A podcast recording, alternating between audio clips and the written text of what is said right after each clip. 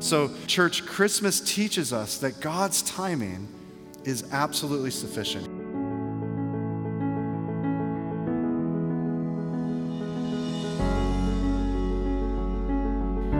You're listening to Galatians, a sermon series preached in the fall of 2019 at Shoreline Church. For more audio and theological content, visit thisisshoreline.com.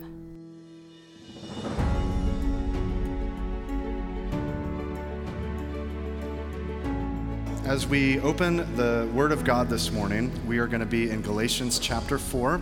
We've been studying the book of Galatians for the last several months, and next week we conclude the book, but we are going to revisit a verse that we covered in chapter 4. So if you have your Bibles, uh, or Bible app, go to Galatians chapter 4, and we're covering one verse today. It's Galatians 4, verse 4. I'm going to read it, pray, and then we will begin. Galatians 4 4 says this, the English Standard Version. But when the fullness of time had come, God sent forth his Son, born of woman, born under the law, to redeem those who were under the law, so that we might receive adoption as sons. This is the word of God. Let's pray. Lord, we thank you for the fact that you are the God of the manger, the one who came from heaven to earth to become one of us, to bear our sin in your body on the tree, to take the penalty and the wrath that we deserve and yet, Jesus, you, that same baby born into a manger, was the same one lifted up on the cross and yet who rose victorious from the grave. And so we thank you that you have come, that Christ has come incarnate in the flesh. And today, Lord, we celebrate that and we turn our hearts in worship to you, Father. Thank you for sending your Son. And I pray that, Lord, we would understand what we're going to study today, that we would leave transformed by your grace. We just commit this time to you and pray that you'd be exalted and glorified through your word. In Jesus' name. And all God's people said, Amen.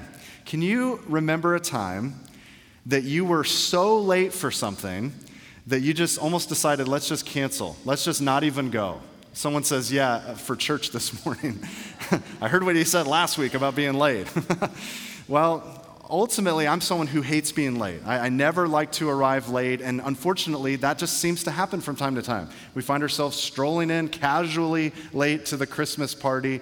We find ourselves kind of sauntering in at that casual hour or so after the start time. And, and so that's something I hate and I never want to have, but it, it's a reality. Now, some of us are experts in just kind of smoothly coming in at our time, right? There is no special time, it's our time. And we kind of set our pace by our time. Many Christians are known to believe in three things justification, regeneration, and procrastination.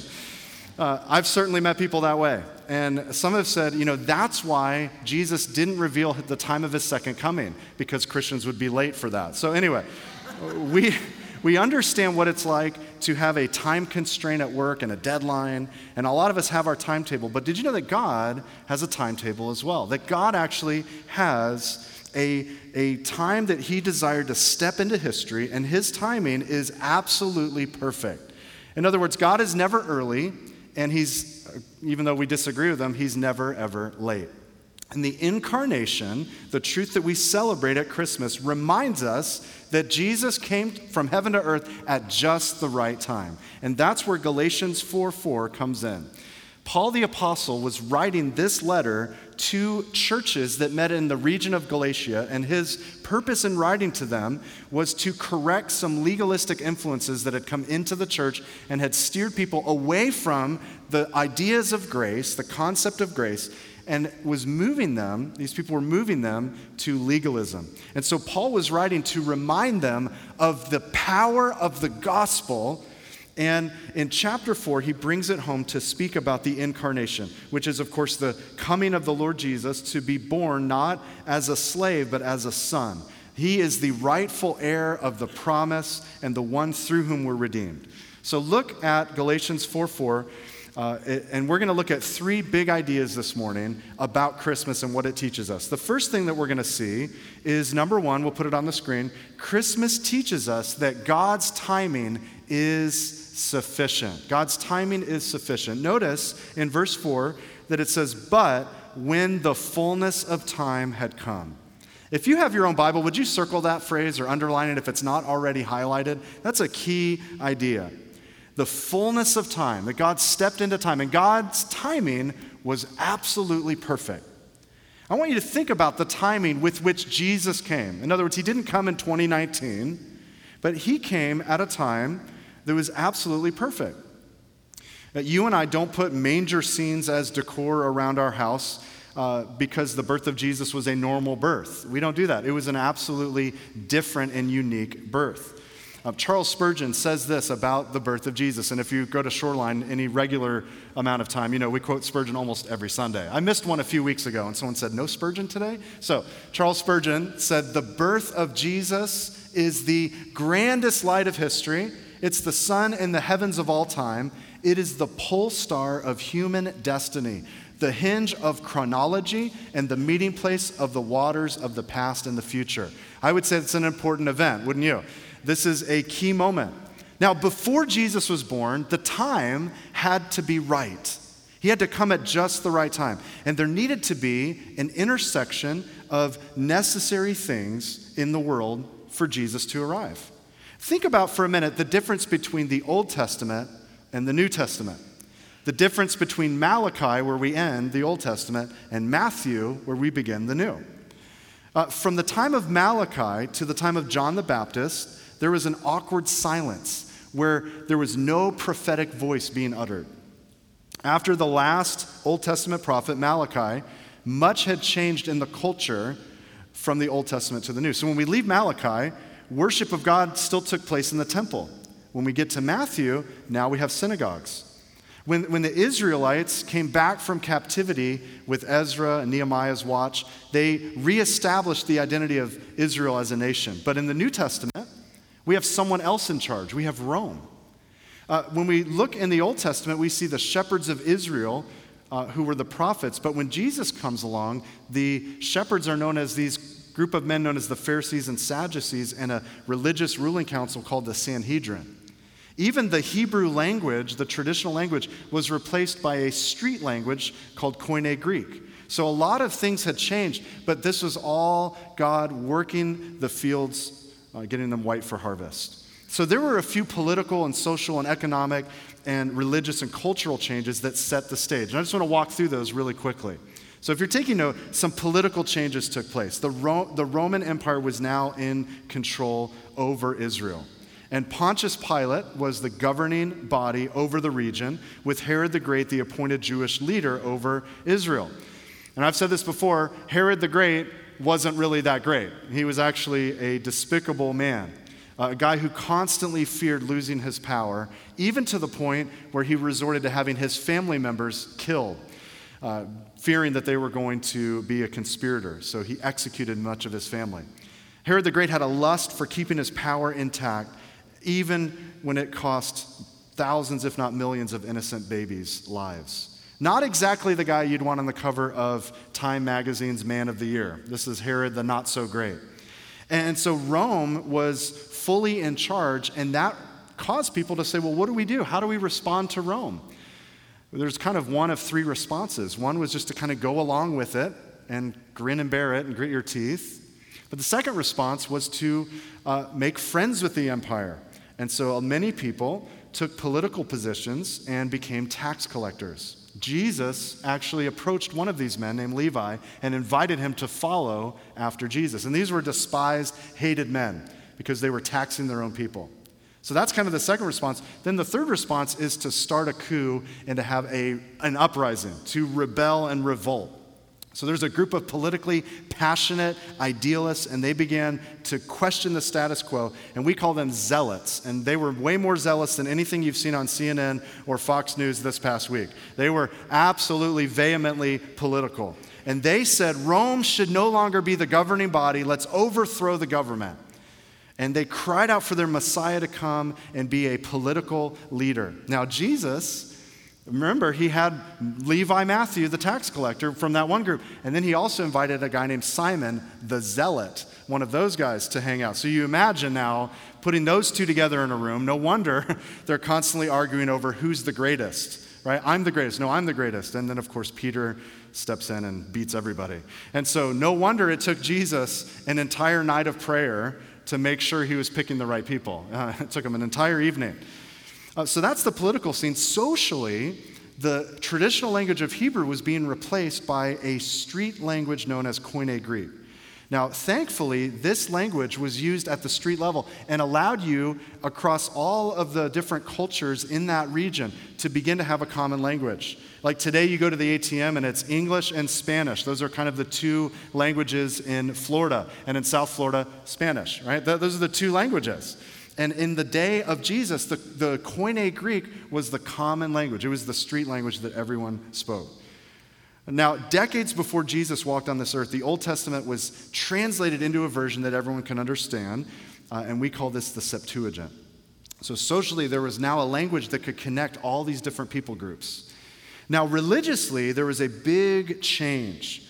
The synagogue, which was kind of the local congregation of 10 or more Jewish men, began sprouting up all over the countryside. So the, the centralized worship in the temple was now spreading out to the countryside. As long as you had 10 or more men who were Jews, you could start your own kind of local synagogue. And so these began springing up everywhere, and traveling rabbis would move around the circuit as itinerant preachers, bringing God's word to different synagogues. And this was how Jesus and Paul began their ministries, and it was a part of God's sovereign plan to allow the gospel to already have a network through which it could easily spread.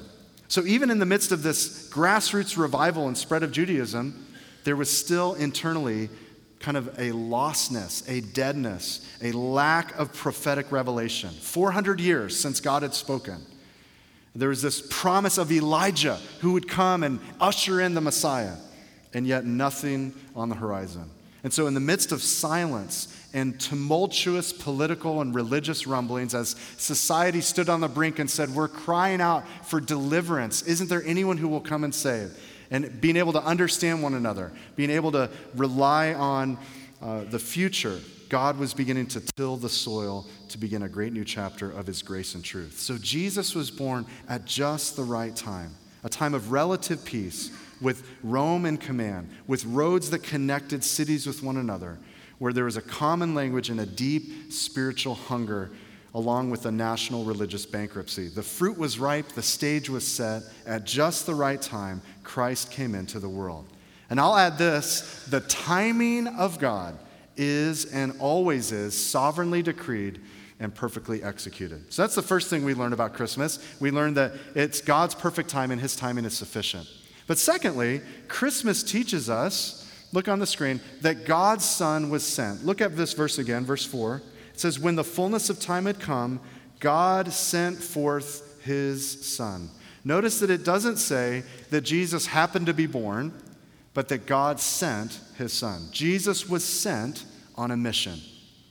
God had been telling us for hundreds, even thousands of years, that Jesus would be coming to save us and he had been telling us through the Old Testament prophets. Look on the screen. Let me show you some of these examples. We're told in the Bible, way before it happened, that a descendant from Eve will destroy Satan and be physically harmed, right from the very opening pages of Scripture. That's Jesus. We're told in 2 Samuel 7 that the Messiah will be a descendant from David and his rule and reign will never end. That's Jesus. We hear in Genesis 49:10 that this Messiah will be a member of the tribe of Judah. That's Jesus. That he'll be a child, according to Micah 5:2 and Isaiah 7, who would be born in Bethlehem and born of a virgin. That's Jesus. Numbers 24:17 says that this birth would be accompanied by an astronomical event. Of course, the star in the sky. That's Jesus. Jeremiah tells us that he would be a man who would be the source of righteousness. And we've learned this in our study that, that your source of righteousness is not your own good works, your good deeds. If you're here today and you believe that that's how you're going to be saved, you're going to be approved into heaven and have eternal life because of your own righteousness, you're gravely mistaken. There is no one righteous, no, not one. Only Christ alone can save. And his righteousness alone is our source of righteousness. And Jeremiah tells us ahead of time that's Jesus. Finally, Isaiah 53 is a fascinating uh, chapter that predicts that this man would suffer and be beaten and bruised and striped. And that's Jesus.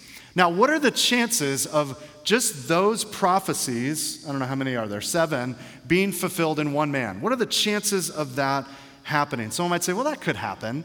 That might happen. Well, there's a, a book called Science Speaks, and Peter Stoner applies probability to eight, eight of the prophecies of Christ. And here's what he says. In his book, he says, The chance that any one man might have fulfilled all eight of these prophecies is 1 in 10 to the 17th. Now, that, you don't seem impressed. Let me, let me clarify that. One, uh, that's a 1 with 17 zeros after it. So you could say that Jesus is one in 100 million, million, million. I mean, you can just go on and on and on. He's that amazing. Now, Stoner suggests that here's an illustration. I've shared this before. But if you took that many silver dollars, so we took one, uh, or take 10 to the 17th silver dollars, which none of us ever look at or have, but if we took a silver dollar and we took that many, I don't know how you got them, but you got them, and then you decided to cover the state of Texas you could actually cover the entire state of Texas two feet deep. Now, some of you are, anybody from Texas here? I know some of you all are here. No? No one's here? All right. Yeah, I mean, you guys are usually loud when you hear people from Texas. They're like, yes, big blue sky. So, uh, we've driven through Texas, and I don't know, it took several days just to get through the state. And so, this is significant. If you were to cover the entire state two feet deep, that's how many um, silver dollars it would take to cover the entire state, two feet deep. Now, what we would do is we'd fly over the state of Texas and we would take one silver dollar and we'd color it red and we'd toss it out the window and it would land somewhere on the state of Texas and maybe get enveloped into the, into the two feet of silver dollars. And then I'm going to blindfold you and then I'm going to throw you out of an airplane with a parachute. And then you're going to land somewhere in the state of Texas, reach in on your first grab, and pull out that red coin. That is the same um, probability of one man fulfilling only eight of these prophecies. Yet, as Pastor Micah was singing and, and sharing earlier, over 300 prophecies foretell the coming of Jesus. This is incredible news, church. Jesus fulfills the Old Testament, written hundreds and thousands of years before Jesus was born. But listen, Jesus wasn't just born, he was sent. The incarnation of Christ was not an afterthought. It wasn't that Jesus was a good man and decided to kind of put on the Christ idea or put on messiahship. No, this was the very intended will of God. Jesus declared over and over throughout his public ministry that he was sent by the Father. He was commissioned as a missionary to earth to become a man, to fulfill the law, to bear our sin, to put an end to transgression, to set captives free, to preach good news to the poor, to proclaim the Lord's favor, and to be our righteousness. And this was not an accident, but by the initiation and hand of the Father. God sent forth his Son. The scripture here says, when the fullness of time had come, God sent forth his Son. Notice the next phrase born of woman and born under the law. Born of woman, born under the law. Born of woman speaks of his humanity. When it says that he's the son, that speaks of his deity. We talked about this in our Galatians study, but it's interesting that he doesn't say um, born of man and woman. Isn't that interesting? It, doesn't, it does sound odd to say born of woman. Someone says, Well, who's your parents? Well, my mom's name is Tammy. Okay, and who's your dad? Well, I just told you my mom's name is Tammy. That's strange, right? In biblical, biblical lineage, you would always trace back through the man. And so, what's happening here? Paul, I believe, is pointing us back to the fall. He's saying Jesus was born of woman, born of Eve. It was promised in Genesis 3:15 that the seed of the woman would crush Satan's head. And so Paul is perhaps alluding to that here. Uh, obviously, uh, Jesus came at just the right time, sent from the Father. And so God's timing is sufficient, and God's Son was sent. But there's one more important thing we learn from this verse, and we learn about Christmas. Number three, Christmas teaches us that God's work in creation, his ultimate work in creation, is salvation. And this is for and to the glory of God. You see, Paul says that Jesus was born under the law. And if you've been here for the entirety of our Galatians series, you understand this idea of being born under the law. It means that Jesus was fully obedient to God's commands. He was born to Jewish parents, he was circumcised on the eighth day. He was dedicated in the temple. He celebrated the annual feasts and the holy days and followed the Mosaic law to a T. He was born under the constraints and the curse of the law. And so, in this statement, Paul is saying that Jesus is born under the law, and that makes him the spotless lamb without sin or blemish, who takes away the sin of the world. It would be absolutely necessary for Jesus to be born of woman and born under the law, and yet not to break the law, even in one area. I've heard some pastors say Jesus broke the law. No, he, eh, that would make him a sinful savior. No, he didn't stumble in one area or break one command, because to do that, as we know, is to break the sum of it. And so Jesus was sent, notice the next part, uh, verse 5 says, to redeem those who are under the law. So the purpose of Jesus' coming to the glory of God was to redeem, to redeem. He was on a mission of love. Jesus' name itself actually means Savior. He came to redeem. And what does it mean to redeem? Redemption means to buy back. If you watch any Christmas movie today, there's a lot of debate over which ones are good Christmas movies and which ones are throwaways. I have my personal list, and we don't need to get into that, but uh, almost every Christmas movie has with it the theme of redemption, the idea of getting something back in the end or redeeming it back. And the, this concept uh, is a reminder that God sent his son because you and I cannot redeem ourselves. Paul said, if righteousness were attained apart from the cross, apart from Christ's coming, then Christ died for nothing. This is why Jesus came. We cannot redeem ourselves. We can't pay for our own sin. We need someone to pay it for us. And yet, as we look around, none of us can do it because we have to pay for our own. And so that means we need a sinless person to be born under the law and yet still willing to redeem all of us and die in our place.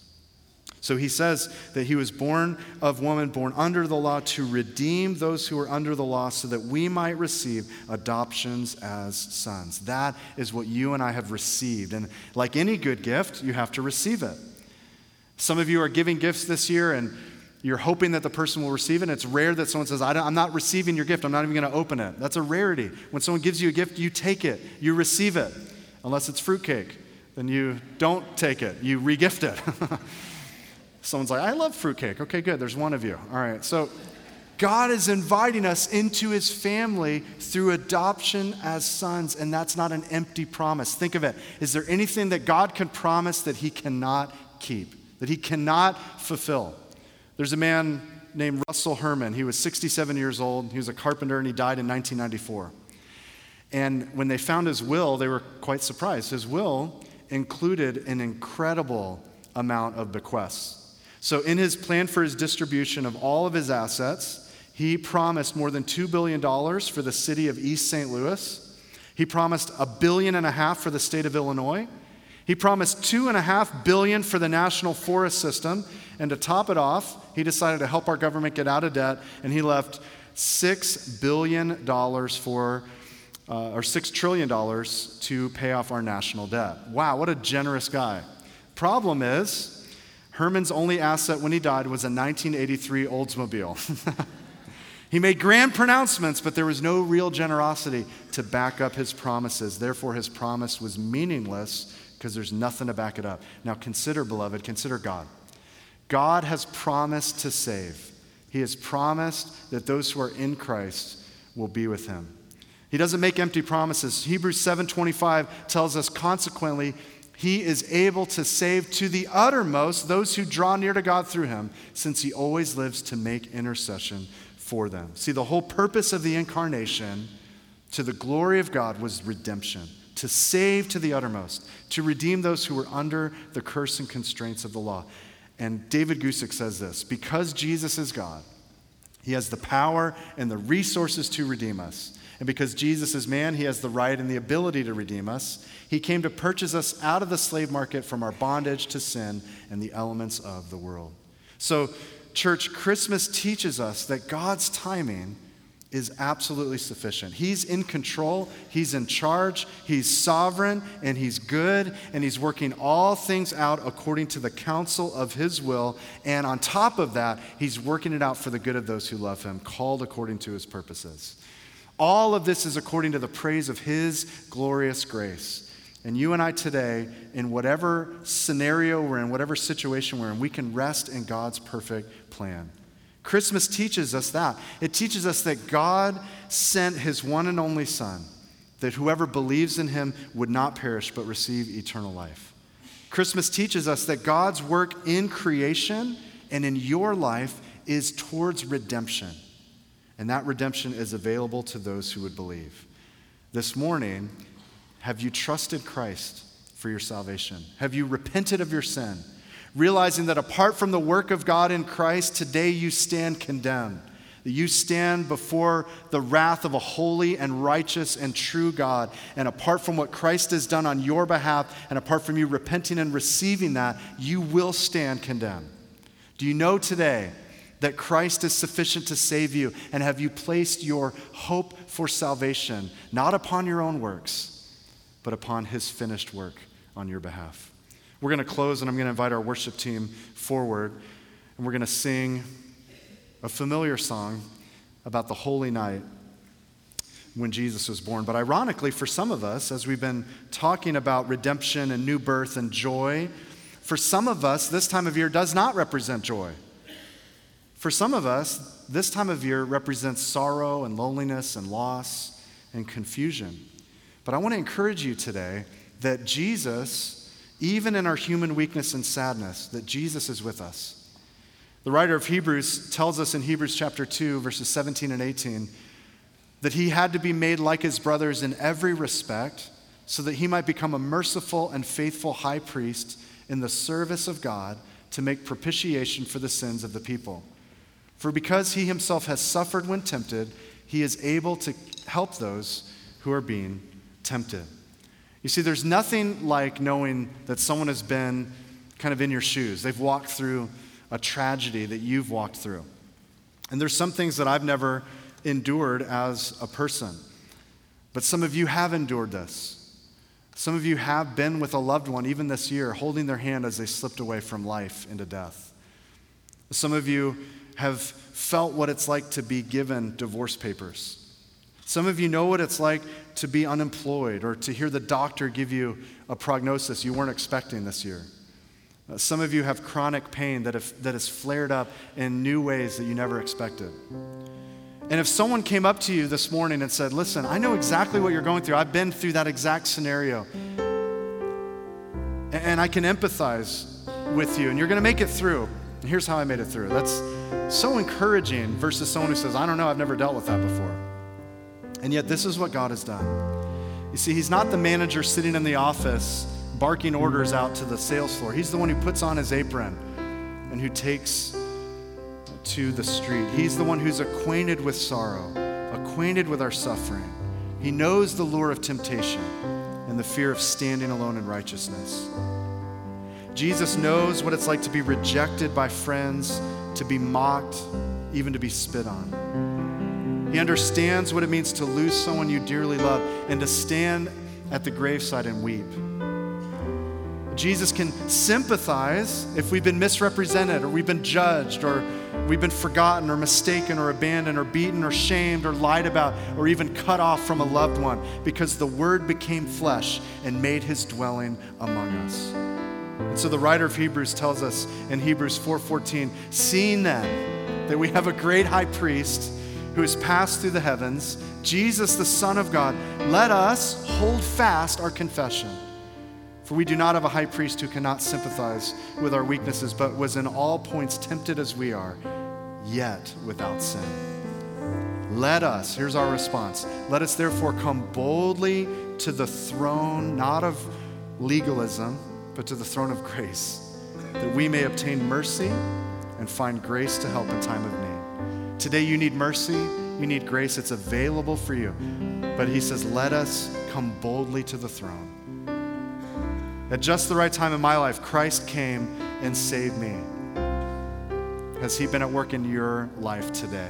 If you don't know Christ as Lord and Savior, I'm going to be available today in the back near the photo booth as we close with this song. And I want to invite you, in a moment, we'll all stand to sing this song. I want to invite you personally, if you've never trusted Christ, you've never placed your faith in Him, and said, I want to go from death to life, from darkness into light, I'm going to be back there. I want to pray with you, and I want to offer you the hope of eternal life from the Word of God. So, Let's bow our heads together. I want to pray for you this morning. Father, we thank you for what we have in Christ, for who we have in Christ. We have our righteousness and our redemption and our hope. And this morning, we thank you that hope has come, that joy has come, that life has come, that in Moses we have the law, and yet in Christ we have grace and truth. So let us approach the throne of grace with confidence this morning, knowing that we can receive help in our time of need. We think of that, oh, holy night, Lord, the fact that the gospel has come to us. And Lord, I pray that we'd be responsive to that good news this year. It's in Christ's name that we pray. Amen. Amen. Let's stand together as we sing. And if you want to know Jesus as Lord and Savior, turn from your sin. Join me in the back for prayer.